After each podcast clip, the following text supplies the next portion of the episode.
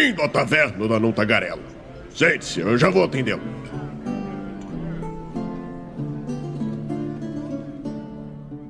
Aí, agora sim, estamos ao vivo em mais uma live aqui no Movimento RPG. Seja muito bem-vindo à nossa Twitch, sou Douglas Quadros. Muito boa noite para quem tá aí no chat com a gente. Eu quero que esse povo que tá no chat com a gente, que eu, eu sei que você tá aí, manda um alô, tô aí no chat com a gente, fala assim, beleza? Porque é importante pra gente saber que a nossa audiência está conosco e também pra Twitch contabilizar o seu view. Se você não comenta, a Twitch fala assim, é bot. E você não quer ser um bot pra Twitch, vai por mim. Bom, é, galera, hoje nós vamos falar aqui com o Miguel Beholder. Manda um alô pro pessoal aí, Miguel, que vocês já conhecem.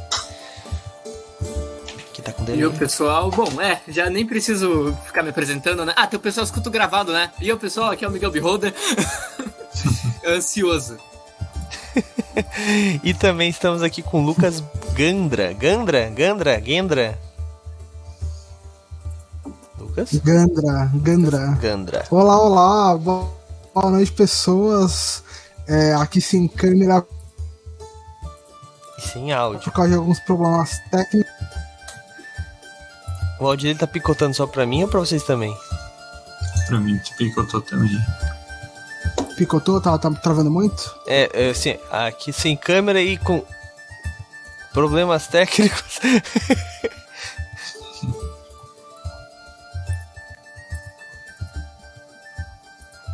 Grilos. Os técnicos aqui, não sei porquê. Isso, meu todo mundo. Sumiu todo mundo? O que, que tá acontecendo? Tá tudo bem contigo, Raul? Comigo tá tudo bem, cara. Bom, tentem resolver aí, Miguel. Miguel, tá vendo a gente ou não? Pô, agora eu tô, tô. Eu tô vendo vocês todos. Ô Miguel, encerra os torrents aí e outras coisas mais que a tua internet tá indo, mano. Tá com um delay muito grande. Aí me entregou pra caceta agora. Esses downloads de livro pirata aí que eu sei que tu faz. Bah, que sacanagem, já pensou? O cara trabalha no meio. Não, pera, pera, cara. Vai dar. Pronto, é Meu isso. Garantiu minha. pra você? Eu te ouvi de boa agora. Agora eu ouvi de boa. Quer dizer, o final não, mas tudo bem. Fala, Bel, boa noite, seja bem-vindo aí. Puxa uma cadeira. Bom, gente, vou começando aqui porque a gente também. Eu não sei porquê. Eu vou fazer o jabá enquanto vocês tentam resolver os seus problemas técnicos. Lembrem-se que qualquer coisa que vocês usem na banda, tanto de upload quanto download, pode refletir aí na câmera e no áudio de vocês. Então, de, encerrem outros processos aí enquanto isso. Ah, bom, mas hoje nós vamos falar aí então, como eu disse, com Miguel Beholder e Lucas Gandra, que são escritores, né, que fazem parte do projeto Noites na Serra do Mar, que é um financiamento coletivo que tá rolando de um livro de RPG totalmente brasileiro, galera. É, e, cara, tá muito da hora. Já bateu 60. Eu a última vez que eu tinha visto, né? Que faz alguns dias, já, já tinha batido 60 e poucos por cento. Quantos por cento já bateu, Miguel? Só pra gente se atualizar aí. Estamos em 66. Ses- 66, então voltou. Que eu tinha visto. Não, tá em 68%. Então foi erro visual meu. 68% no. Se, se tu sabia, por que, tu perguntou, Douglas? Não, eu tava abrindo enquanto isso, enquanto eu perguntei, eu fui confirmar, entendeu? Vai que ele tinha um número na cabeça. Bom, mas tá aqui. Teve mais apoio depois da última vez que eu olhei. Ah, boa, perfeito. É isso aí, galera, tá certíssimo. E, bom, é... e é isso, galera. A gente vai falar sobre esse RPG, o que, que ele é, o que, que ele não é, né? E também falar um pouco sobre os processos de financiamento coletivo, que a galera sempre tem muitas dúvidas e sempre pergunta bastante. Eu deixei o link no chat para você conhecer o projeto aí, tá? É, vocês já acompanham bastante conteúdo do, do Miguel aqui no Movimento RPG e ele é o escritor, é o principal escritor, né, Beholder? Eu tô enganado. Eu sou escritor de, vamos dizer assim, metade do material é meu, metade é do Lucas. Então eu tenho o bruto e ele vai pegar o bruto e vai estragar inteiro, em outras palavras. Entendi. Beleza. Exatamente. Então aí, galera. Então o, o Lucas, pra mim, a primeira vez. Tem um em Y da minha tela, olha lá, Raul. Parece que a minha camiseta tem. Eu vou fazer uma camiseta Lore em Y. ok. Bom, desculpa, gente, meu TDA atacou aqui. É. E hoje nós vamos. Eu não me lembro o que eu tava falando. Ah, tá. É, o Miguel você já conhece, o Lucas eu estou conhecendo hoje juntamente com vocês, mas nós vamos trocar uma ideia então sobre esse RPG para você apoiar e ajudar nós a termos mais esse RPG na nossa biblioteca. Beleza, galera? Uh, antes de começar esse papo, que eu tenho certeza que vocês vão curtir bastante, eu tenho que fazer os recados rápidos aqui do nosso patronato, galera. Patronato do Movimento RPG é a forma mais barata de você. Mais barata, não só, né? Mas a mais fácil, provavelmente, de você conseguir livros de RPG. Sim, livros físicos, acessórios de RPG, entre outras coisas, tá? A partir de 5 reais você se torna um patrono do movimento RPG e com isso você começa a concorrer aos prêmios do mês, entre outras coisas, né? O patronato de 5 reais você ganha acesso ao grupo secreto, ao one shot dos patronos, que inclusive provavelmente vai ser nesse próximo final de semana, o primeiro one shot dessa nova leva que nós vamos fazer, que vai ser de Terra Devastada. Perdão, de Savage Worlds, não vai ser de Terra Devastada, provavelmente. Não sei, talvez, quem sabe. É, e o seu personagem na Vila de MRPG para participar das votações. Uh, também, a partir de 15 reais você começa a ganhar mais premiações e todas essas recompensas, né? Estão descritas aí no link que eu vou mandar agora do patronato, movimentorpg.com.br barra patronos. Mas eu sei que vocês gostam muito dessas recompensas, mas o que vocês mais gostam mesmo, eu sei muito bem o que, que é, que é o concurso chave premiada que dá sete prêmios atualmente, que são um livro físico de RPG que normalmente é um livro ofertado por alguma editora parceira. Nós já demos Shadowrun, Sexto Mundo, que nem saiu ainda a impressão. Nós já demos é, Bestiário Folclore Brasileiro. Nós já demos. Eu tô falando só dos financiamentos coletivos, tá? Que também era financiamento coletivo. Blades in the Dark, que também era financiamento coletivo. O que mais, Raulzito, que era financiamento coletivo? Brancalônia, que era financiamento coletivo. O que mais, Raul? Pensei. Ah, me ajuda. Me ajuda, Raul. Poxa. Tá aqui, ó. Todos os prêmios, inclusive, estão nessa página do Patronos também. Você consegue ver quem ganhou, o que, que ganhou. Também tá tudo aí. Mas a gente já deu livros também que não estavam em financiamento coletivo, né? Starfinder, Império de Jade, é, Ceifadores do Valpasso, Arquivos Paranormais do Valpasso, entre outros mais. Tem muito livro que a gente já deu, tá? Então, um livro normalmente ofertado por alguma editora.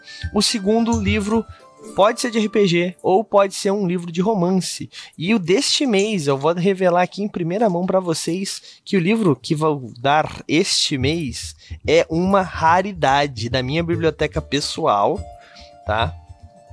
Olha só o que que é. Ele é um livro de RPG, ao mesmo tempo que ele não é um livro de RPG. Mas vocês vão entender o que eu tô dizendo. Saca só. Conhece, Raul? Pô, tu vai dar o livro de Nod, cara. Isso aí eu queria ganhar. Nossa, livro de Nod. É o livro de Nod, tá? Esse tá novinho. Eu falo na minha biblioteca pessoal porque eu tenho dois, tá? O meu está aqui, ó.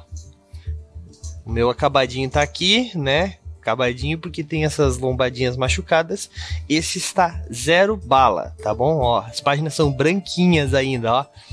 Tem até o cheirinho de novo ainda, tá? Então, este aqui é um oferecimento do Movimento RPG, tá? É o segundo livro que nós vamos dar este mês, um livro de Nod. Agora eu não posso misturar. Não, mas é fácil saber qual que é o meu, tadinho. Bom, então são dois livros, esse é o segundo livro. Além disso, nós damos também todos os meses uma camiseta ofertada pelo pessoal lá da Bar do Shop, que é uma camiseteria muito bacana. Tem várias estampas que são de RPG, galera. Tem estampa nerd, tem estampa de jogos, de mitologia. Tem muita coisa bacana. E tudo isso você consegue comprar mesmo não sendo patrono, obviamente, e ainda consegue com 20% de desconto utilizando o nosso cupom Movimento RPG 20. Então, se você não puder ser patrono agora, mas está precisando de uma camiseta, vai lá e compra com 20% de desconto. Tem camiseta de 50 e poucos reais, com 20% de desconto de 50. Se fosse 10, dava 5, dá 10 pila, sai por 40 e poucos reais uma camiseta, gente. Tá valendo muito a pena. Aproveitem, tá? Que não sei por quanto tempo mais essa promoção vai durar, tá bom? Uh, as camisetas, inclusive, eu acho que. Não, não tô com a camiseta, eu tava usando esse final de semana. Mas eu... as camisetas da Bardo são excelentes, galera. Não tem etiqueta atrás, o que é muito confortável, de verdade. A malha também é muito boa. Raulzito tá aí. Não me deixa mentir, né, Raulzito? É verdade. Sempre muito hábil com as palavras do nosso Raulzito. Aí, ó, o Raul tá até com a É camiseta. verdade. Ai, ai. Bom, também damos todos os meses um kit de miniaturas ofertados pelos nossos amigos queridos, lindos, maravilhosos da Hero Maker Minis, que você pode é, acompanhar aí pelo Instagram, tá bom? E também ah, eles fazem a miniatura que você programar pelo Eldritch Foundry é o nome do, do programa. Você manda, entra lá, cria o seu personagem, manda pra eles e eles imprimem pra você pelo Eldritch Foundry. São representantes oficiais. Além disso, eles também têm um acervo. Você pede o catálogo e eles mandam pra você o acervo ali. E se você falar que veio do Movimento RPG, você ganha 10% de desconto, galera. Entre em contato com eles lá pelo Instagram deles, tá bom? Ah, e por fim, né, nós também temos uma parceria. Eu tava falando de uma coisa e falei de outra. Vou falar da parceria. Temos a parceria com o Sebo da RPG, que nos últimos meses aí deu livros pra gente no patronato. Esse mês eles não entraram com nenhum ainda, mas ainda estão na nossa parceria, né? Eu não usei, no caso, o livro deles. É, e eles são nossos parceiros aí, o Sebo da RPG. Eu indico, com certeza, galera, vocês comprarem os livros lá. Esse eu poderia ter comprado lá, mas eu não, acabei não comprando esse, node, esse livro do Node aqui, lá. Foi em outro lugar. Mas eu comprei os meus livros de D&D quase todos lá. E os livros de vampiro também, galera. E sempre chegou muito bem embalado, qualidade muito boa. Claro que, como eu sempre digo, cuidem as informações do livro. Ele diz ali qual é o tipo de livro, né? Se ele tá estragado, se ele não tá, qual é o, qual o tipo de cuidado que ele tá, né? Se tá novo, como novo, usado, deteriorado, etc. Sempre tem na descrição, tá bom? Então tá o link do sebo do RPG aí, mas eu tava falando dos prêmios, era isso. Eu falei de quatro prêmios, o quinto prêmio é uma aventura escrita por nós, né? O Herpes escreve todos os meses pra, pra gente, Raulzito é o redator, as aventuras ficam iradas esse mês. Diagramador. Eu falei redator, né? É, diagramador. Diagramador. É, esse mês tem ilustração, tem mapa de batalha, tem uma pá de coisa, gente. Vai ser muito bacana essa aventura. E eu tô empolgado pra ver ela pronta. É, tem que fazer a capa, inclusive. e também nós damos um PDF todos os meses. E por fim, ah, eu, tô, eu tô muito enrolado, gente. Desculpa, eu estou cansado. e por fim, nós damos também um quadrinho, tá bom? Coitado. um quadrinho aí, tipo, na parceria do Movimento RPG com a Universo Fantástico ou com a Ultimato do Bacon. Essa semana estou fechando as nossas premiações do mês, então essa semana ainda devo anunciar quais são os prêmios para o patronato do mês de novembro, né? Como sempre, fazemos o nosso concurso de sorte no primeiro dia do mês, na primeira taverna do mês e né? Vamos ver então quem será o vencedor. E a primeira taverna do mês vai ser no dia 3 de outubro. Então, é isto. Falei do patronato. Se eu não convenci vocês hoje, eu talvez não tenha convencido mesmo, porque eu tava bem enrolado, gente, desculpa. Mas eu vou deixar o link aí no chat. A partir de 5 reais você já concorre a tudo isso e ganha um monte de prêmio, galera. Vale a pena. Pronto. Já vale bate- mesmo, porque eu apoio patronato e já ganhei livro, recentemente camiseta. Então é, é tudo tudo. É verdade. É verdade. Bom, vamos lá então para a nossa conversa, né? Vamos falar sobre Noites na Serra do Mar. Primeiro, eu vou começar com o Miguel, né? É, cara, tu é maluco, assim? O que que tu tava fumando na época? O que que te deu escrever um livro assim, com todos os projetos que eu sei que tu tem? Começa por aí, eu te conheço já, então vamos começar por aí. Cara, a culpa é inteiramente, exclusivamente de Lucas Gandra. É, é tudo, a culpa é toda dele, tá ligado? A ideia, a loucura, um livro sem mecânica, só com conteúdo imersivo, tudo. Toda essa ideia maluca é dele. Eu sou uma vítima, eu fui convencido, fui manipulado. e quando eu percebi, eu já estava fazendo. É basicamente isso. Entendi. Lucas, então explica pra É gente. aí. verdade, é verdade. Explica pra gente aí de onde surgiu essa ideia, mano. Porque, poxa. Ah, cara. Faz, faz uns anos já que eu, que eu penso, né? Eu, eu queria esse cenário. E, e eu narrei ele algumas vezes no canal, a galera gostou bastante, né? E, mas pra mim era uma coisa na minha cabeça, sabe? É ficar ali. Até que no meio dessas, dessas loucuras, numa live de 24 horas que eu fiz, madrugada. É, e aí o Miguel tava na mesa. E aí, pós-sessão, numa alucinação, eu perguntei se o Miguel tava afim de participar do projeto e começar a escrever o livro e tal. O Miguel tava no frenesi do jogo e topou. E aí, pouco tempo depois, a galera entrou, né? A galera do, do canal. Exato, exato. E aí a galera do canal comprou a ideia muito rápido, sabe? É, o pessoal entrou na, na pilha e aí a gente começou a colocar para fora tudo que tava meio que na minha cabeça, assim, naquelas maluquices. E e logo na nossa primeira reunião, eu e Miguel, é, a gente acordou que seria é, liberdade criativa 100%, sabe, para os dois. É, por mais que eu tivesse idealizado o, o, o cenário, é, a ideia era que a gente dividisse totalmente sem ter um peso maior para um ou para outro. Então, tanto na, na parte do desenvolvimento do livro, quanto na, no desenvolvimento do próprio cenário, né? A gente chegou nessa parada. E vocês conhecem o Miguel, vocês sabem como é que ele é, né? Ele ficava, não, deixa disso, vamos. Eu falei, não, não, ó, é produção 50% de tudo, sem, sem conversa diferente. E aí começou a fluir. Aí, assim, é, quando a gente percebeu, a gente tava no primeiro dia do Catarse, e foi bem assim, porque eu não, eu não costumo avisar o Miguel das coisas. Eu, tipo, aviso. Miguel, a gente vai fazer a live hoje, a gente vai abrir o Catarse agora, tá tudo pronto já. E aí a gente. É, eu lembro As coisas vão acontecendo. Né, Miguel? pois é. Mas foi basicamente isso. É, o Miguel, o Miguel chegou assim, então, eu vou lançar um livro. Daí eu falei, que? Como assim? Tu vai lançar o livro? Não falou nada. A gente precisa fazer uma resenha, pelo menos, falar alguma coisa no site. Não, mas é, eu acabei descobrindo, tipo, meio que. eu fiquei tipo, claro, é um atropelo. Tá ligado? É. Não, aconteceu tudo muito rápido. O Lucas é insano, completamente maluco. Assim. bom, que bom que deu certo, né? Que bom que tá dando certo, né? A gente vê que é um projeto. É... Como é que eu posso dizer? Ele é um projeto relativamente. A meta dele não é absurda, né? Isso é ótimo, né? Mas também ele atingiu um público muito rápido, né? E com a gente tem bastante tempo ainda, com certeza vamos ter metas extras. Então já dá pra ver que a galera realmente curtiu a parada. Eu achei isso muito legal. Muito legal mesmo, cara. Parabéns. Mas. É, vamos começar então a. Raul, se tiver alguma dúvida, por favor, pode me interromper, como tu sempre faz tá bom? Mas vamos começar a falar sobre. Eu nunca te interrompo, Douglas. Exato. vamos começar a falar sobre o livro mesmo, né? Noites Mas eu posso te interromper se for necessário. Só se for necessário, exatamente, Paty. É... Maravilhoso. então, Noite na Serra do Mar, cara. A gente sabe que é um cenário de horror. Eu até eu tô fazendo o jabá dele desde que eu descobri que ele existe, basicamente, né? E, cara, o que que eu tô falando dele, né? Eu vou falar minha sinopse, daí vocês dizem quanto disso eu inventei na minha cabeça, enquanto disso é real, tá bom? O que que eu, eu explico pra galera que é um RPG? É, é, que, o, que o livro em si é como se fosse um guia de campo, né, desse povo Ô, que trabalha. Miguel, já anota que se a ideia dele for melhor que a nossa.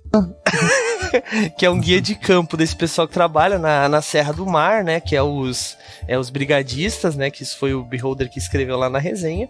É, e, e, então é, é, tipo o que, que acontece durante, durante as noites, né? E é, luta contra criaturas. Não luta, né? Mas, tipo, sobrevivendo a criaturas sobrenaturais que vivem nesse local e eles precisam conviver, né?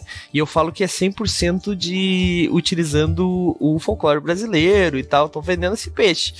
É bom que vocês usem isso. Mas é, eu conversei com o Beholder sobre e essas coisas entraram na minha mente. Eu achei muito da hora, sabe? É uma parada meio de investigação, né? É horror mesmo, né? Não é tipo, a gente não vai lá pra matar os bichos, né? É meio que sobreviver. Ou tô enganado completamente. Vai lá. Pode ser o Beholder aí, depois eu passo pro Lucas. Você tá muito certo, na verdade. É exatamente isso. Se não era, agora o, é, né? Os horrores folclóricos. o, os horrores folclóricos, eles não, não são o único tema que a gente aborda, mas a gente queria muito que tivesse exatamente esse alinhamento que tu falou. É, a ideia é você sobreviver da mesma maneira como um trabalhador, um concursado, um empregado tem que ir lá fazer o teu job, bater o ponto e para casa descansar para aguentar o próximo plantão, sabe? É, é exatamente isso. A, a, proposta não é eliminar nada, a proposta não é você vencer um grande mal, você aprisioná-lo. A proposta é você salvar a vida das pessoas e sobreviver mais um dia sem que nenhum apocalipse aconteça. Entendi. Entendi. Então é, é, é isso mesmo. Tô certo, viu, Raul? Ó, falei pra ti que eu tava certo. Vidando na minha capacidade. Mas, é... Lucas, vamos lá.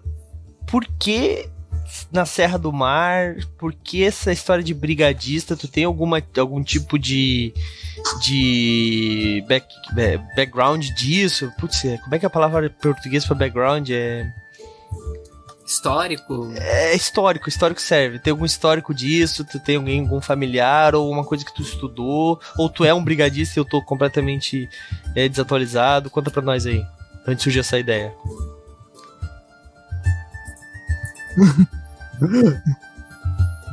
Não. Então, eu, eu gosto muito de, de natureza, assim, né? Eu sempre curti bastante. E a noite na natureza sempre me assustou muito. Então, ficar à noite na mata, fazer trilha de noite, que é uma coisa que eu gosto bastante. O principal motivo pelo qual eu gosto é porque ele me desafia, ele me coloca em xeque ali. E o meu, meu TDAH faz eu ficar imaginando coisas que coisas estão me observando ali, sabe? Ficar pensando, putz, se tivesse alguém aqui, seria muito terrível para mim, porque isso aqui não é meu ambiente natural, criando coisa. E eu ficar é, assistindo coisas de horror e tal a minha vida inteira, é, eu pensei, nossa, ser um brigadista nesse lugar e ter que lidar com gente inconsequente, além de ter que lidar com coisas né, sobrenaturais, seria terrível. E fora que departamento público. Aí eu peguei as, tudo que me assusta, que é um departamento público brasileiro, é, coisas sobrenaturais e a noite na mata, e juntei tudo. Entendi. Foi meio que. É, esse foi o feeling para o início do projeto. Entendi, entendi. Pois é, cara. Tipo, é, eu admito que eu gostei muito do tema, tá? É, só tem uma coisa assim que eu, eu. Por que, que eu gostei tanto do tema também, né? Eu, eu escuto um podcast aí, inclusive, recentemente a Bia a, que jogou com a gente, Raulzito. A Bia, tu conhece a Bia, né? A Bia que jogou com a gente uhum. é Blades in the Dark e tal. Tava, estava nesse podcast, eu falei, nossa, tu participou lá, que é o Mundo Freak Confidencial, né? O MFC. Eu escuto bastante eles. E eles fizeram alguns. Oi? Que da hora. Não ah, os caras parceiraços. São, são muita gente boa lá. E, cara, e, eles, eles fizeram alguns audiodramas e, tipo, bem nessa pegada, assim, né? Tem aquele do. do, do como é que é o nome, cara? Esqueci o nome. Tem um de brigadista disso, né, também, não tem? Eu tô, eu tô ficando maluco, eu tô sonhando. Eu já tô criando na minha cabeça. Não, tu não tá louco, não. Ele. É. Pode falar. Exatamente. Pode... Relatos de um. Exato, sabia que tinha. Então, isso é muito legal, porque assim, não, eu não tô dizendo que é plágio, tá, gente? Não, não pensem nisso, né? Mas são ideias que vão surgindo e são parecidas, né? Tipo, no mesmo contexto que a gente vai tendo do Brasil, porque são. Quais, as, quais são as áreas mais tipo, de horror que a gente pode fazer no Brasil? É as matas, cara, porque a gente tem muita mata nativa que é pouquíssima explorada, né? Então esse imaginário brasileiro é muito bacana. Eu moro em Florianópolis, né, atualmente, e aqui tem, né, todas essas histórias de bruxa e tudo mais na, na, nas nas reservas, nas montanhas, nas, na, nos, nos, lugares mais inóspitos da ilha, né? Isso é, é uma coisa que a gente vê na, na, na sociedade em si. É, e, cara, um RPG disso é, é muito legal poder explorar esse tipo de coisa, do meu ponto de vista, porque do que você simplesmente fazer um RPG que você vai enfrentar fantasma, o zumbi e tal, não que seja ruim, Afinal de contas, como eu tava, né, quem me acompanha no Discord sabe que eu gosto um pouquinho de zumbis. Mas a questão é, é tipo, tem muita coisa brasileira que a gente pode explorar também, que fica da hora, cara. E isso é uma das coisas bacanas. Assim. A gente às vezes fica um pouco refém, assim, de referências gringas, né, cara, de, de terror e de horror, assim. Tem bastante coisa é, brasileira que é, até. Desculpa te interromper, mas só completar e depois eu passo pra ti. Mas, mas agora começou assim, um, um movimento de trazer isso para uma cultura mais pop mesmo. Assim, eu lembro que teve aquela série da Netflix lá. É... Do... Cidade Invisível. Cidade, Cidade Invisível. Invisível.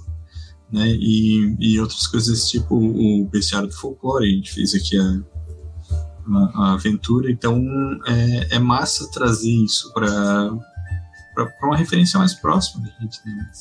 Desculpa aí, Miguel, ter me atravessado.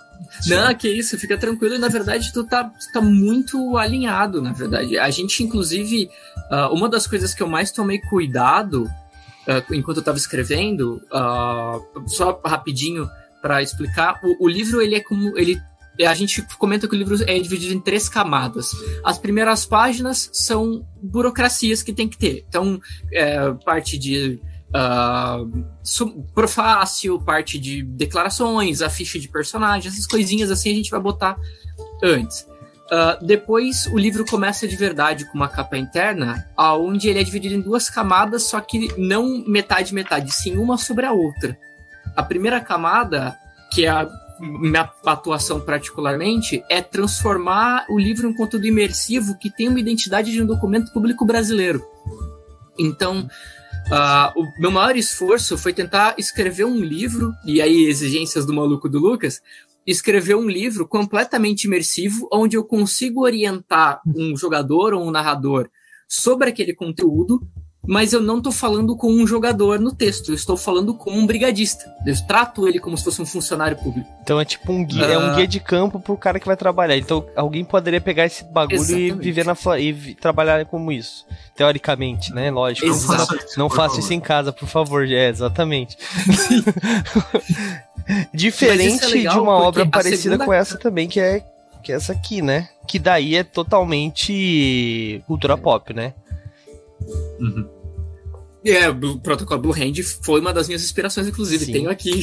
Sim, mas é diferente a parada, né? O esquema, uh... o cara que vai ler ali, ele não vai ver, tipo, falando com um sobrevivente. Não, vai ser o bagulho que o, o, o bombeiro vai receber. O bombeiro, pra falar uma. Porque brigadista Exatamente. é um termo mais, né? Mas pode continuar. Desculpa te interromper. Não, e aí depois vem a camada do Lucas, onde ele. Relaxa. depois vem a camada do Lucas, onde ele pega esse meu conteúdo mega burocrático, e assim, burocrático mesmo. Uh, o primeiro capítulo que fala sobre a questão. Seria, entre aspas, a criação do seu personagem ele é todo um edital de concurso de contratação. Então, como chefe de brigada tem que bolar o, o, concurso de contratação dele. Então, ele é super burocrático, igual você abrir um edital da sua cidade.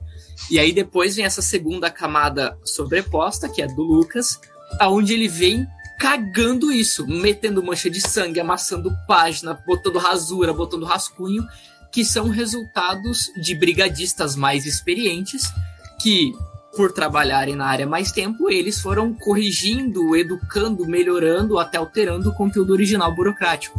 E aí é o Lucas é quem domina melhor, porque nem eu mesmo vi ainda essa conclusão desse lado do livro. É, tem um material que eu acho bem legal, que ele é parecido... Exato, viu? Pegou alguns spoilers.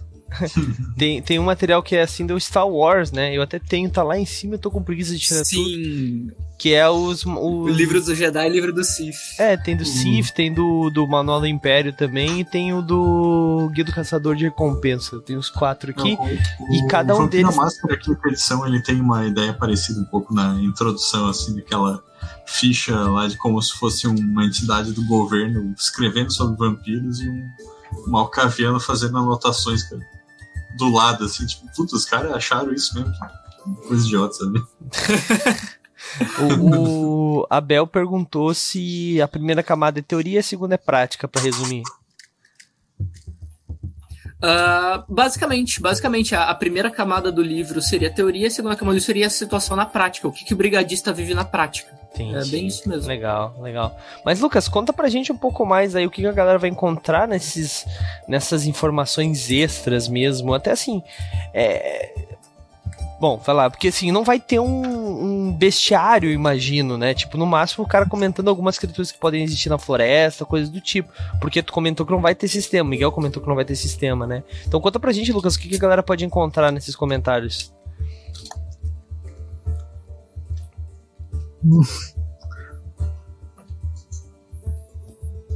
Então, a gente. É, isso, inclusive, foi uma, uma briga minha e do Miguel, né? Porque Miguel queria colocar mecânica para esse ponto. Mas a, a gente conseguiu chegar no meio do caminho ali, né? É, de apresentar criaturas que, apare que apareceriam e de uma forma contada pelo brigadista.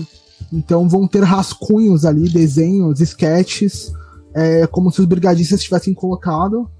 E na parte que o Miguel produz, né? É basicamente o governo colocando meandros para esconder o que teria à noite na Serra do Mar. E aí por cima vem a, as mensagens do brigadista tirando todos esses meandros e jogando na cara dos próximos. Então, é, detalhes sobre trilhas que se movimentam, trilhas que trocam de lugar. Então ele vai lá e anota, tipo, o Miguel colocar é, uma das funções dos brigadistas é, seria fazer a manutenção das trilhas naturais e artificiais.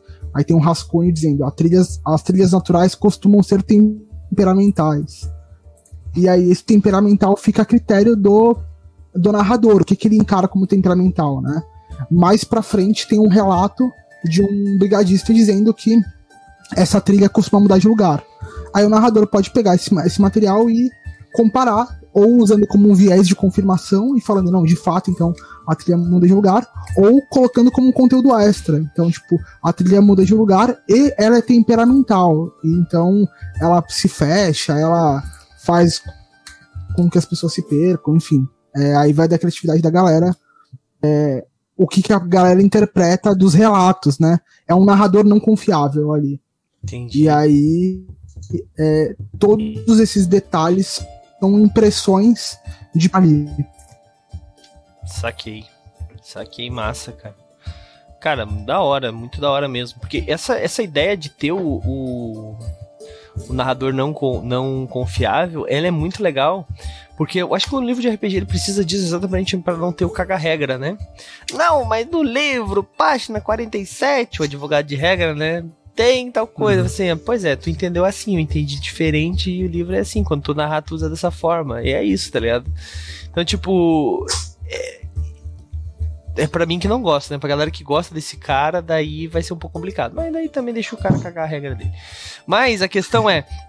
A questão é, isso é muito legal e eu tô sentindo bastante essa tendência, não sei se o Raul tem sentido também, destes RPGs que eles têm meio que uma essas duas camadas, cara. Eu achei muito, eu tô achando muito legal essa, essa parada. Um outro que eu posso dar um exemplo que, que também aconteceu isso foi o do Eduardo Flores, o como é que é o nome?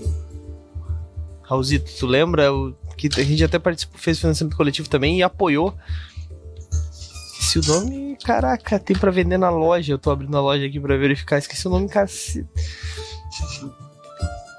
Me ajuda, Raul, pelo amor não lembro, cara. dos céus. Tá aqui, ó, Brasil Struggle. Poxa, lembrei. o Brasil Struggle. Eu, eu lembrava, ele... lembrava Isso. do RPG, não lembrava do nome do, do camarada. Exatamente. Fala, cadê o Vinte? Seja bem-vindo aí. Então, o Brasil Struggle também é como se fosse um diário, cara. Então tem coisas escritas, post-its colados, coisas como se tivesse o cara botado um clipe de papel. É muito legal esse, esse estilo, assim. Só que o dele ainda, ele é. Na verdade, também é um manual para um revolucionário, né? Então, eu acho legal que, que, tipo, é meio que uma tendência dessa parada. E, cara, de novo, isso só mostra que vocês estão no caminho mais correto possível, tá ligado? Tipo, isso é muito importante, porque assim, não adianta tu fazer um AD&D 2, tá ligado? Tipo, tem já essa parada, é, chama Soul é. Dragon, e já faz muito sucesso, sabe? Então, tipo, poxa, vamos fazer coisas novas, vamos pensar em novos, novos títulos, novas formas de jogar RPG, né? Porque a gente joga um jogo que chama Role Playing Game, tipo um jogo de interpretação de papéis, onde as pessoas se preocupam mais com mecânica do que com interpretação na maioria dos casos. Então acho que essa, essas, esses livros que eles são imersivos nesse ponto, Miguel e Lucas, é, são muito importantes pra gente pegar essa segunda parte do RPG que, que, é, que seria a primeira, né? Mas, bom, que a galera não, não, não, às vezes não dá tanta, tanta relevância, né? Tô errado, Raul? O que, que tu acha sobre isso? É, não, eu acho que isso faz, faz sentido mesmo.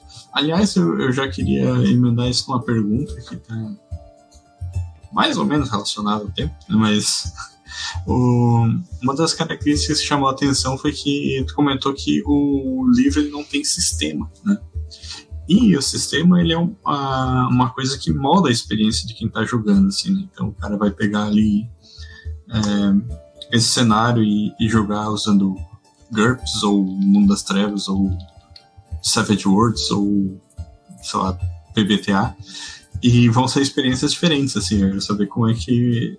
É, se essa intenção que, que cada um cada grupo tem a sua experiência, assim, ou se vocês têm alguma maneira de guiar um pouco como vai ser essa experiência, mesmo sendo jogos tão diferentes um do outro, assim. Como é que é? E aí, pessoal? Cara, eu até comento isso no Catarse, e é importante destacar que esse foi um do motivo de por que. É, quer, quer que eu comece? Ah, pode ser, pode ser, Lucas. Deixa ele contar o ponto de vista dele, porque a gente brigou muito e eu quero que. Eu vou deixar ele começar. Raulzito botando não, tem pano pra manga. Eu aqui tem um doidinho aqui, mas. É. Vou... Não, aqui é guiar o jogador.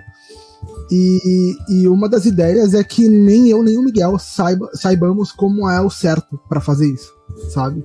Então, a gente meio que chegou a. É, depois de muita treta mesmo, de muita discussão, a gente chegou à conclusão de que a única coisa que a gente vai sugerir para as pessoas, né, para os narradores, é que eles façam uma sessão zero para definir o tom da mesa, para que ninguém se frustre na hora de jogar e que é, explorem ali técnicas de narrativas de horror.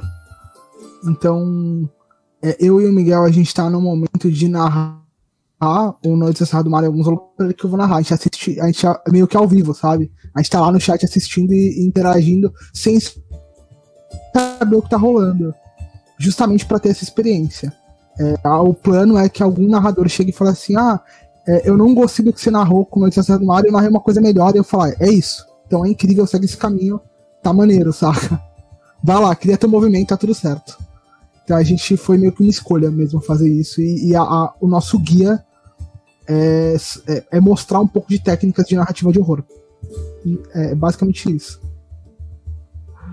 E uh, quero acrescentar o que o Lucas falou, que a gente sabe, uh, o pessoal sabe, eu sou do mercado editorial, o sistema importa, e sistema comunicar com o cenário é muito importante. No próprio Catarse, a gente destaca sistemas que eu até recomendaria para esse estilo de jogo. Uh, mas o, o Lucas teve essa ideia que eu, particularmente, subestimei de tornar um livro o mais imersivo possível e ter o mínimo possível de comunicação de regra com o jogador ou com o leitor. Tornar o livro interessante, inclusive, para o mestre. Uh, e eu teimei no começo, achei que era uma ideia que não ia ir para frente. Aí, escrevendo, eu consegui maneira de me comunicar adequadamente com quem tá lendo mas ainda fiquei com o pé atrás, e eu fiquei com o pé atrás até 24 horas a 48 horas depois do Catarse, inclusive. Só depois que eu vi o negócio bombando que eu percebi que eu tava subestimando o público. Pessoas vieram falar comigo muito felizes do livro não ter um sistema, porque elas não teriam que aprender mais um conjunto de regras. Elas podem jogar com o conjunto de regras que elas quiserem e adaptar o livro para as regras que elas já conhecem. Uh, e isso me surpreendeu bastante. Então, uh, acabei no final vendo como algo muito positivo para a nossa produção. E, é claro, facilitou muito a gente não ter que páginas voltadas só para explicar uma regra, criar uma mecânica do zero e tudo mais. E o Lucas foi muito esperto, porque eu também tinha preocupação com jogadores novatos. Tipo assim, ah, beleza. Mas os jogadores novatos, os caras vão fazer o que se ele não conhece sistema nenhum? E aí o, o Lucas, é, ele lá no Mar de Contos, eles já têm um sistema da casa, de autoria deles, chamado Seis Contos. E aí ele atualizou o sistema para um Seis Contos 2.0 e falou: não, tá tudo bem. Para qualquer nível de recompensa, a gente vai mandar um PDF do Seis Contos 2.0 para a pessoa. Então ela vai ganhar um sistema junto com o livro. Caso ela não conheça nenhum, ela vai ganhar um sistema ali prontinho para ela aprender e jogar. Interessante. Então, ele me ganhou. Respondido, Raul.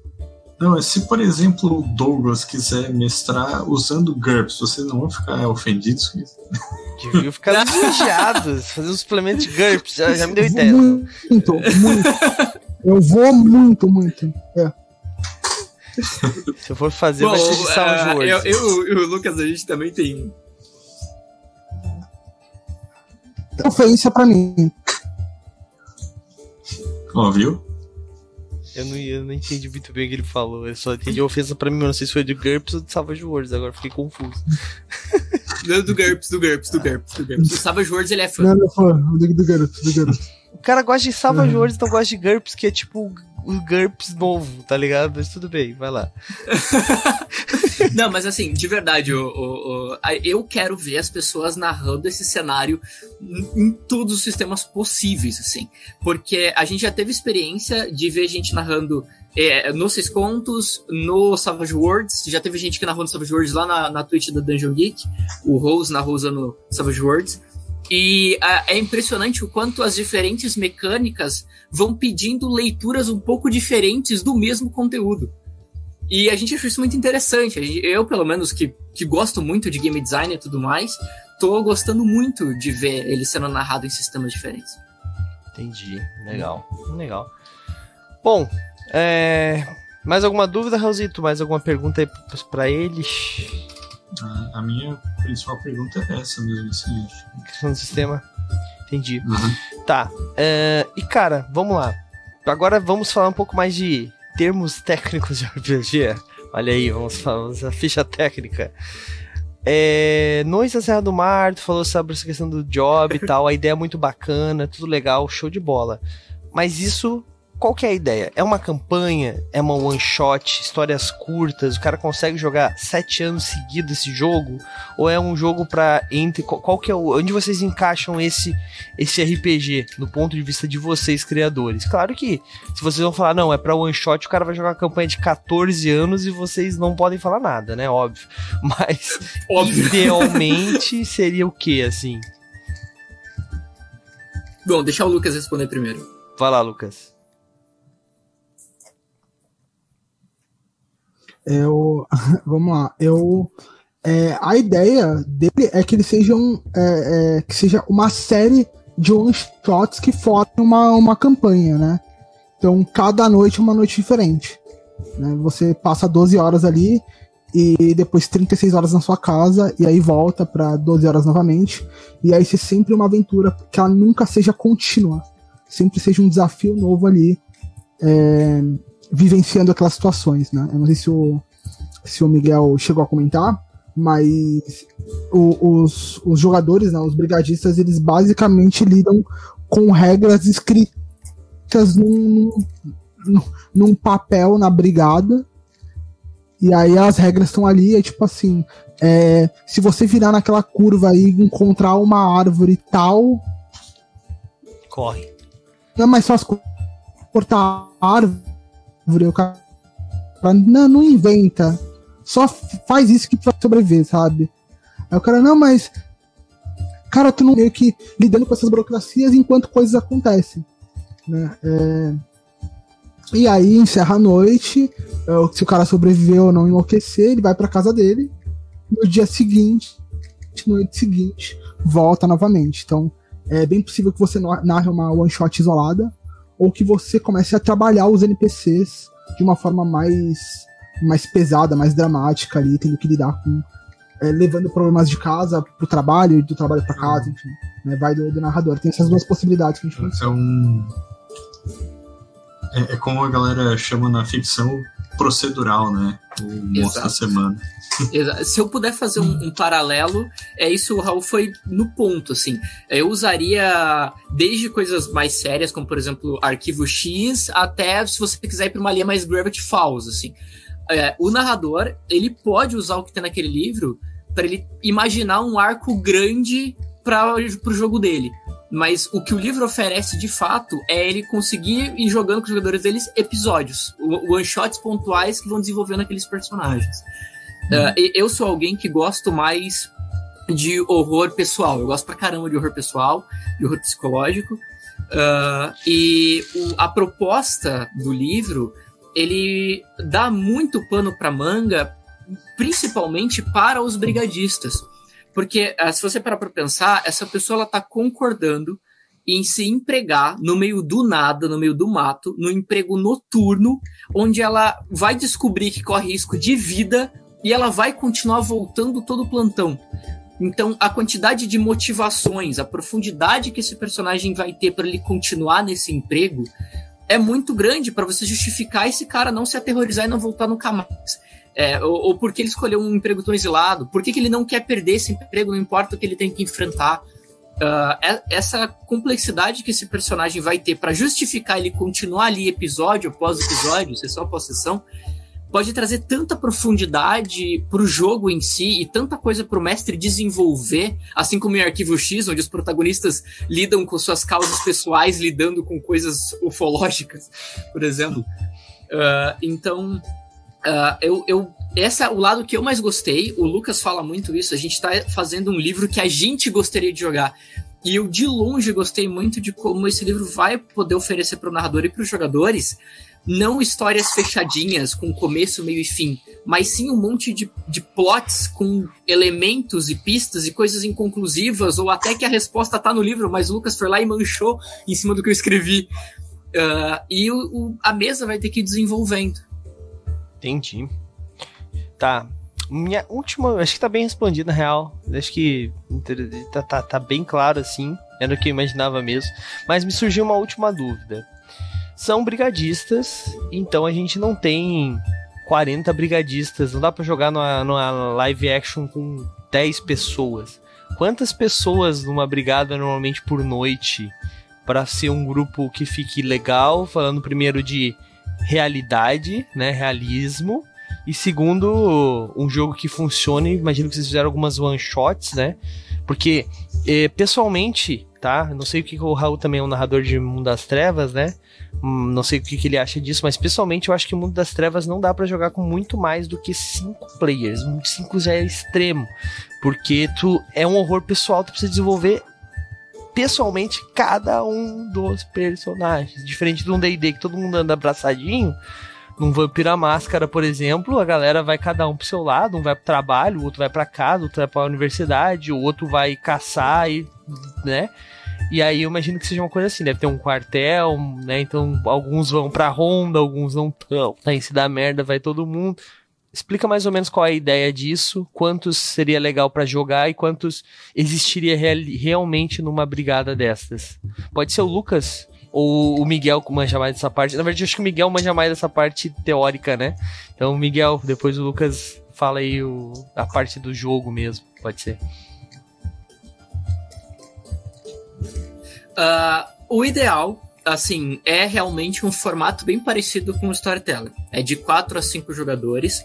O primeiro capítulo que tem esse edital de concurso, ele fala qual, é, indiferente do que a pessoa seja formada, são cinco vagas específicas. E aí tem o cara da saúde, é o cara que opera o rádio, é o cara o mecânico, tem ali as funções mais estereotipadas, que seriam os cargos que nada mais seriam do que as classes. Tá, né? mas eu posso, assim dizer, posso ter quatro que vão mecânicos. todos os pré-requisitos de um, de um grupo. A ideia é que se um cara, se um grupo concordar em criar quatro mecânicos, é aí onde entram os nossos NPCs. Não só os NPCs criados pela comunidade, que vão entrar nas recompensas, como também vários personagens que a gente já usou em algumas lives, inclusive quando a gente narrou, uh, que vão preencher essas funções necessárias. Mas a ideia é que o casarão, que é o nosso quartel, a ideia, pelo menos pra mim, depois o Lucas pode mudar tudo com o que ele botou por cima que eu ainda não vi, mas a ideia é que realmente o casarão não tenha mais do que, no máximo, 10 pessoas ali entre NPCs e jogadores.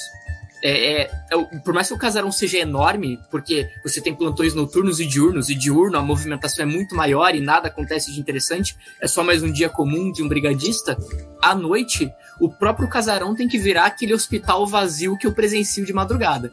É aquela quantidadezinha de gente e aquele monte de corredor e cômodo que não tem nada.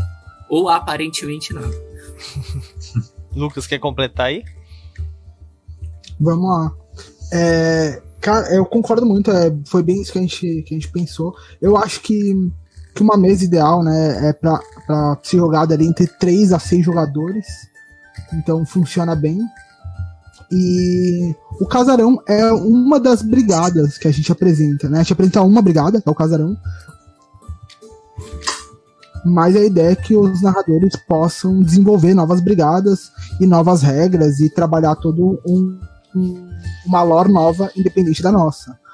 É, inclusive porque o, o, livro ele retrata uma, um pequeno local da Serra do Mar. Né? A Serra do Mar é gigantesca e ele fala da Brigada 01, que é essa onde ela, onde o quartel, né, se, é chamado popularmente de casarão. E Isso é real, os NPCs que são apresentados ali são de dois, dois pra leva ali, fica nas primeiras 12 horas, as 12 horas seguintes. É, isso é real, isso é real. É, e aí a gente meio que trabalhou assim, né? Essas, esses turnos de 12 por 36. Então a, o, o turno começa às 7 da noite vai até às 7 da manhã. Né, no caso da, de uma brigada, das 6 da tarde até às 6 da manhã. E, e aí na noite seguinte ele não trabalha, trabalha um outro turno. Isso fez com que eu e o Miguel pudéssemos dividir as noites. Então, é, eu trabalho um, um, grupo de NPCs, que é o grupo de NPCs da noite X, formam a, a, a equipe principal da Brigada 01. Então, é, uh, ele é um jogo intimista, né? Um jogo pra, é, de recursos escassos. Pode seguir, pode seguir, Miguel. Não, eu só ia acrescentar que, uh, como ele trabalha essa parada do, do, das rotinas, a gente. O, o, livro ele vai te apresentar limitações. Por exemplo, se você tem uma equipe numa noites pares e outra equipe nas noites ímpares, você não vai conseguir criar uma cronologia com quatro, cinco meses de jogadores jogando no mesmo cenário. Você vai precisar criar a Terra 1, Terra 2, Terra 3.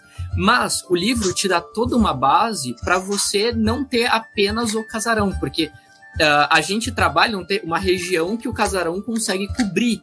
E isso é ali próximo de, da região de São Paulo. São, e a Serra do Mar, ela é gigantesca, ela pega vários estados brasileiros.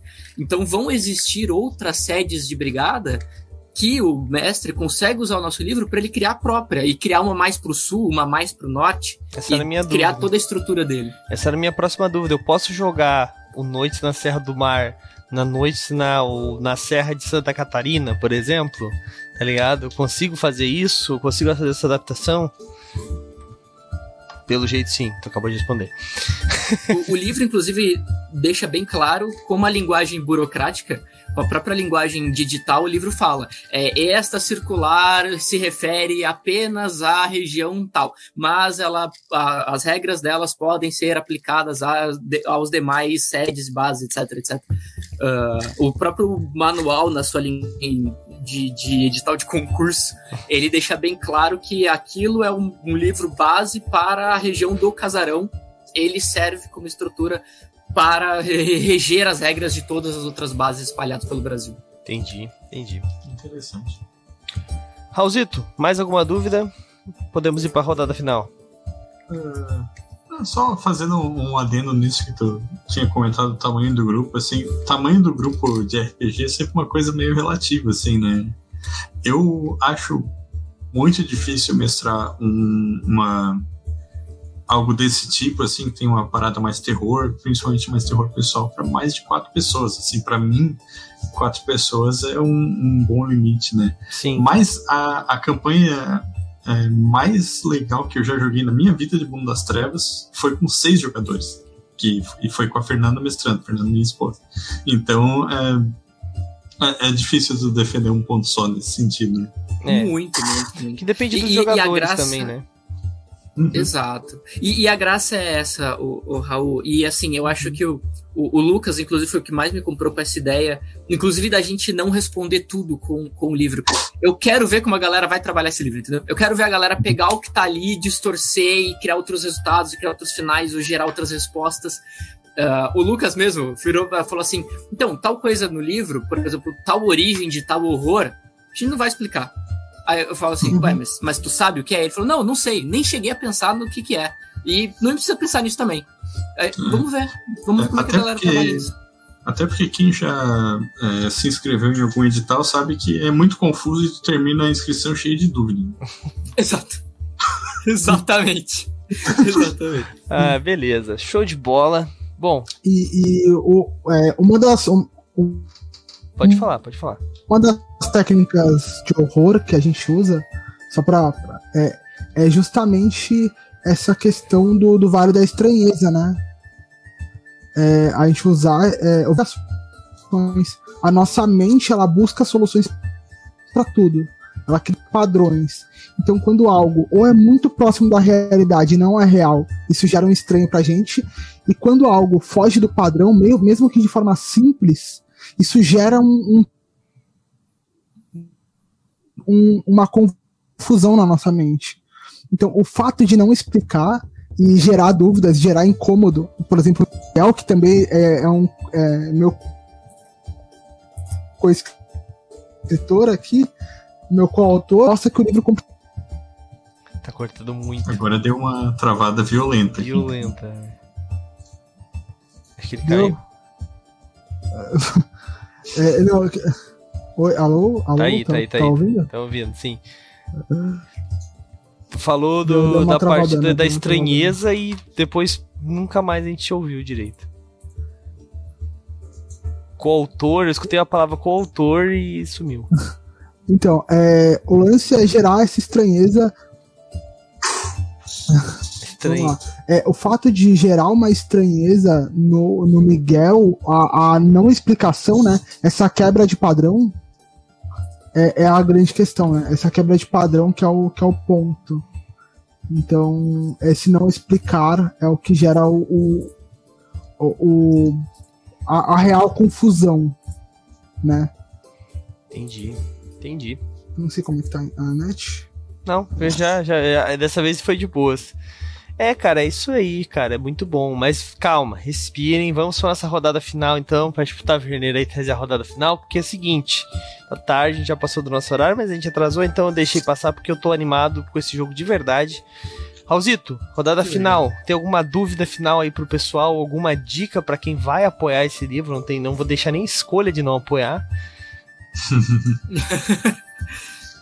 É, cara, ah, eu acho que não, não tem mais muito o que ser dito, né? Tem que apoiar e jogar. Tá legal. É isso aí. Se, se sair financiamento coletivo, a gente vai fazer uma live aqui, com certeza. E se não sair financiamento coletivo, a gente vai fazer uma live aqui, com certeza. eu não sei se eu deixei claro, mas. Né, Raul? Se não sair com financiamento coletivo, a gente vai fazer uma mesa e não vamos streamar. Não vamos mostrar pra vocês, exatamente. é. E a gente ainda vai fazer uma taverna falando sobre as experiências da mesa e como foi maneiro e a galera nunca vai poder saber o que aconteceu. Mas tenho certeza que a galera vai conseguir, que a gente vai conseguir bater essa meta. Mas, Raul, faz a tua pergunta aí. Ou dica. Não, não, não tem pergunta. Tem alguma dica então pra galera aí? Por que que tu acha que a galera deve apoiar então? Vai lá. Eu, eu falei já, porque é massa.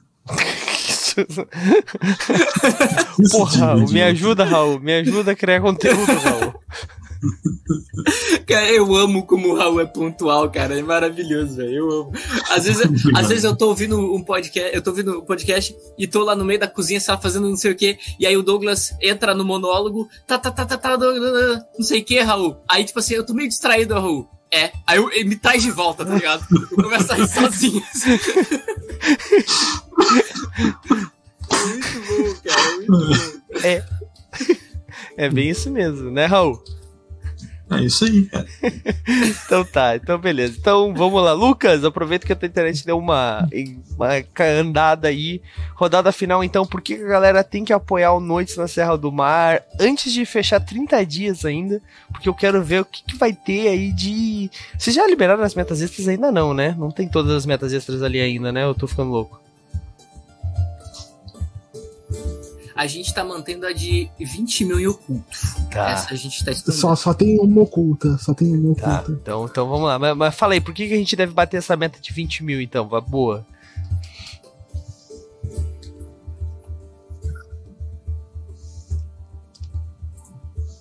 V- vamos lá. É, primeiro porque eu quero tumultuar a vida do Miguel com coisas que eu quero entregar pra galera e o Miguel se desespera. Segundo, porque eu quero ter o livro. Então, assim, é, eu quero o livro pra mim. E eu, eu só posso ter o livro se as pessoas apoiarem. Saca? Então, é, foi um acordo que eu e o Miguel a gente fez que a gente tem que apoiar nosso catarse. Então é isso. Vocês querem que, que o Miguel seja tumultuado? Apoiem. Vocês querem o livro? Eu também quero. Então me ajuda. Vamos nos ajudar. Então, eu quero que. Eu quero o livro, mas eu não sei se eu quero que o Miguel seja tumultuado, porque isso me impacta, mas brincadeiras à parte. brincadeiras à parte, eu vou apoiar, claro. É, ó, gente, sério, de verdade, o livro é muito maneiro. É, e é um tema, como eu falei ali, que, cara, a gente precisa mais explorar a nossa cultura. A gente sabe que tem alguns RPGs aí que fizeram bastante sucesso. Você sabe de que, que eu tô falando, não preciso falar. Que. Mas tipo, o folclore brasileiro tá aí, tá ligado? Coisas reais tá aí. A gente pode usar o nosso Brasil para muita coisa bacana. Não tô dizendo que lá não usa, tá? Porque, sinceramente, eu não conheço tanto, mas eu acho que dá pra gente entrar num, num personagem que, tipo, tu conhece um brigadista, tá ligado? Se tu não conhece, tu é muito fácil tu conhecer. E o cara vai ter essas histórias para ti, tá ligado? Principalmente se tu pegar um que já trabalhou muito. E tu acreditando ou não, sendo cético ou não, cara, tipo, o cara vai ter essas histórias, né? Quem nunca, nunca ouviu a história de um vô, de uma avó, que, de um tio muito mais velho, que, que quando, na época que tudo era mato, como se fala, né? Realmente tudo era mato, né? E tipo, como é que era essa época e tudo mais, né? Todo mundo tem essas histórias de família. E, cara, é isso, é um jogo para mim, muito me, me, intriga muito, cara. Me deixa muito querendo saber como é que se funciona. Se funciona, é mais importante, né? Porque pode ser que não funcione. Mas daí a gente vai atrás do Miguel depois com enxada, foice, essas coisas, é. e a gente dá um jeito nele. É. Miguel, Rodada final, então. Vai lá, convence o pessoal aí. Ou se tu quiser falar de alguma outra coisa, algum outro pontinho específico, assim, que vai fazer a galera ficar com aquela pulga atrás da orelha e ir lá e apoiar o de o apoio de 160 reais ou mais. 200 reais. 200 reais, boa. Não, 200 já tá esgotado. Pois é, já esgotamos já. Uh, mas, cara, eu vou fazer o seguinte: como tu entrou nesse assunto do folclore, uh, eu, eu gosto de reforçar isso. Uh, a gente tentou o máximo possível correr de qualquer possível leitura cômica, infantil, em relação ao folclore. Uh, a pesquisa foi profunda, eu trabalhei com algumas. Me, me baseei em algumas criaturas do folclore que a gente tem aqui no Brasil, mais inclusive escusas, mais complexas do que só as mais estereotipadas que a gente mais conhece. Saci uh, e se eu puder dar um Exato. E se eu puder deixar um spoiler aqui, para dar um, um, bônus pra gente, pra gente fechar, vou dar um spoiler do livro. Uh, tem uma regra que os brigadistas têm que obedecer para evitar se cacarecar, onde ela é muito, muito clara em dizer assim: se você sentir uma leve alfinetada e não encontrar uma ferida, não durma e vá imediatamente para o casarão. Não durma em ambiente selvagem sob qualquer hipótese. E se alguém já ouviu falar de uma criatura muito específica, uma entidade da cultura uh, indígena brasileira chamada. Posso falar o nome? Você acha que fala o nome ou deixa a galera pesquisar depois? Deixa a galera pesquisar depois. Eu acho, eu acho melhor deixar a galera pesquisar depois. eu não vou falar o nome, não. Mas é uma criatura muito específica que se ela te pegar e você não chegar a tempo no casarão, é muito provável que você acorde com os animais se alimentando dos órgãos. Caralho. É esse nível de horror, galera. Fica a dica aí. Mas também, com certeza, dá para fazer uma parada mais leve, né? Só pra não assustar ninguém. Teve gente que falou assim: eu quero jogar Gravity Falls nisso. Eu quero Gravity Falls 100%. E eu, e eu comecei a rir só de imaginar o livro sendo usado numa pegada hora de aventura Gravity Falls da vida. Assim, isso é muito engraçado. Ele não tem sistema, pode rodar em 3D por exemplo. Não, Com não certeza isso. pode rodar em 3D não, Inclusive, eu gostaria muito de ver. Eu gostaria. Sim, sim. Eu queria, eu, fiz, eu queria fazer uma piada para contrabalancear o GURPS, mas eu gosto de 3D então não dá para contrabalancear. Por favor, por favor. Só não façam de Crônicas das Trevas, tá, gente? Sons of Darkness, por favor, não. Se esse daí não merece nada. Pronto, consegui. Eu finitei o Raul. Bom, gente, é isso. É, Conseguiu. Este, Conseguiu. este foi o nosso episódio, galera. Espero que vocês tenham gostado tá? E apoiem, galera, de verdade. Eu vou deixar o link aqui da resenha, já deixei ali o link da resenha que o Miguel já escreveu lá pro Movimento RPG, Noite na Serra do Mar, resenha. Eu deixei o link no chat, se você tá vendo isso aqui no Spotify, é só acessar Movimento RPG e procurar na parte de resenhas que você vai encontrar, tá? É, já deixa um comentário lá, aproveita. E cara, o financiamento coletivo vai acontecer, eu tenho certeza disso, mas vou deixar o link aqui também para vocês apoiarem, tá? E vamos bater mais metas, galera. A partir de o que? 60 reais já ganha um livro físico, é isso? Isso. Isso. Já leva o físico, leva o PDF, uh, leva o PDF do sistema 6 contos, caso você não conheça o sistema, e todas as metas estendidas que estão em formato de PDF vão para todo mundo que apoiar. Até para quem apoiou com valor mínimo, vai receber tudo que for meta estendida em PDF. Show de bola. Então, ó, apoia com 25, recebe tudo em PDF, apoia com 60, o livro físico em PDF. Aliás, perdão, o livro físico e em PDF. É, arrumei. Eu, eu apoiei com 60 porque eu gosto do físico. Obrigado, Raul. Eu vou, eu vou apoiar com 60 também, provavelmente que virar o mês. Yes. Mas mas, né, vamos lá. Talvez o movimento RPG não tenha uma edição aqui que dê mais livros. Bom, depois a gente vê isso. Galera, é isso então. Vamos fazer. Eu, eu falaria para fazer jabá, mas Miguel, tu pode fazer o teu jabá aí de repente? Uh, bom, se, eu, aí eu, nos outros lugares você tá fazendo jabá do movimento RPG, né? Agora. Até o, recentemente eu comentei sobre a parada com o Valpassos que o pessoal perguntou. Uh, então eu vou deixar o jabá de outro projeto, uh, que é o Capa Cósmica Live, lá onde eu narro com a galera que produz os RPG comigo. Uh, é, twitch.tv barra capa cósmica, capa é o meme com dois P's, cósmica com K, uh, pra me ver narrando, me ver narrando no nosso YouTube do Capa Cósmica, já narrei Noite na Serra do Mar, já tá lá o vídeo, você quer assistir uma mesa de Noite na Serra do Mar, vai lá no YouTube do Capa Cósmica, assiste e tira suas próprias conclusões do que você achou da sessão. Da hora. É isso aí, é isso aí. Link, pode mandar o link no chat ali, Beholder. Aproveita. Opa, pra já. Lucas, quer fazer algum jabá também aí pra galera conhecer teu canal? Vai fundo. Vamos lá, vamos lá. É, então, eu só queria fazer um convite pra galera. Quinta-feira agora é, vai ter Noite da Serra do Mar, ao vivo lá na twitch.tv barra Mar de Contos. Então você pode interagir com a gente lá, ver a galera, a galera jogando. E e é isso. Chega lá, tumultua com a galera, a galera tá sempre causando no chat. E quinta-feira, às 8h30. 8h30 começa a sessão. Raul, algum jabá pra fazer? Cara, eu vou fazer uns, uns jabás rápidos e, e terminar aproveitando para fazer um anúncio de utilidade pública, né? Mas, enfim, jabás rápidos. É... Falei de Vampiro à Máscara, eu escrevo sobre Vampiro à Máscara no, no Movimento RPG, então vou deixar o link para o último texto que saiu sexta-feira sobre Carne Size. Vou deixar o link também para um outro podcast que eu faço também Movimento RPG, o Quimera de Aventuras, que a gente fala sobre Sandman. E aproveitar para fazer a chamada para quarta-feira, eu estou mestrando Space Dragon aqui na nossa guilda dos guardiões. E um anúncio de utilidade pública que eu queria fazer, eu, eu, eu já fiz é, uma outra vez, né? Falar de terror de verdade aqui, que é, são as, as eleições que estão vindo por aí, né, cara? Então. Vamos encerrando mais um episódio aqui do Momento RPG, nossa brincando. Eu sei que, eu sei que é a ah, partidário. Assim, é, eu não, não. Não vai ser um anúncio partidário, óbvio, né? Esse não é o propósito do movimento RPG. Eu não quero ensinar ninguém a votar. Mas, assim, é bom falar que a gente falou de RPG que o sistema ele molda a experiência de jogo, assim como as leis eleitorais moldam, moldam a maneira como a gente se relaciona com a nossa democracia, né? E principalmente nas eleições legislativas, esse ano mudaram algumas regras, né?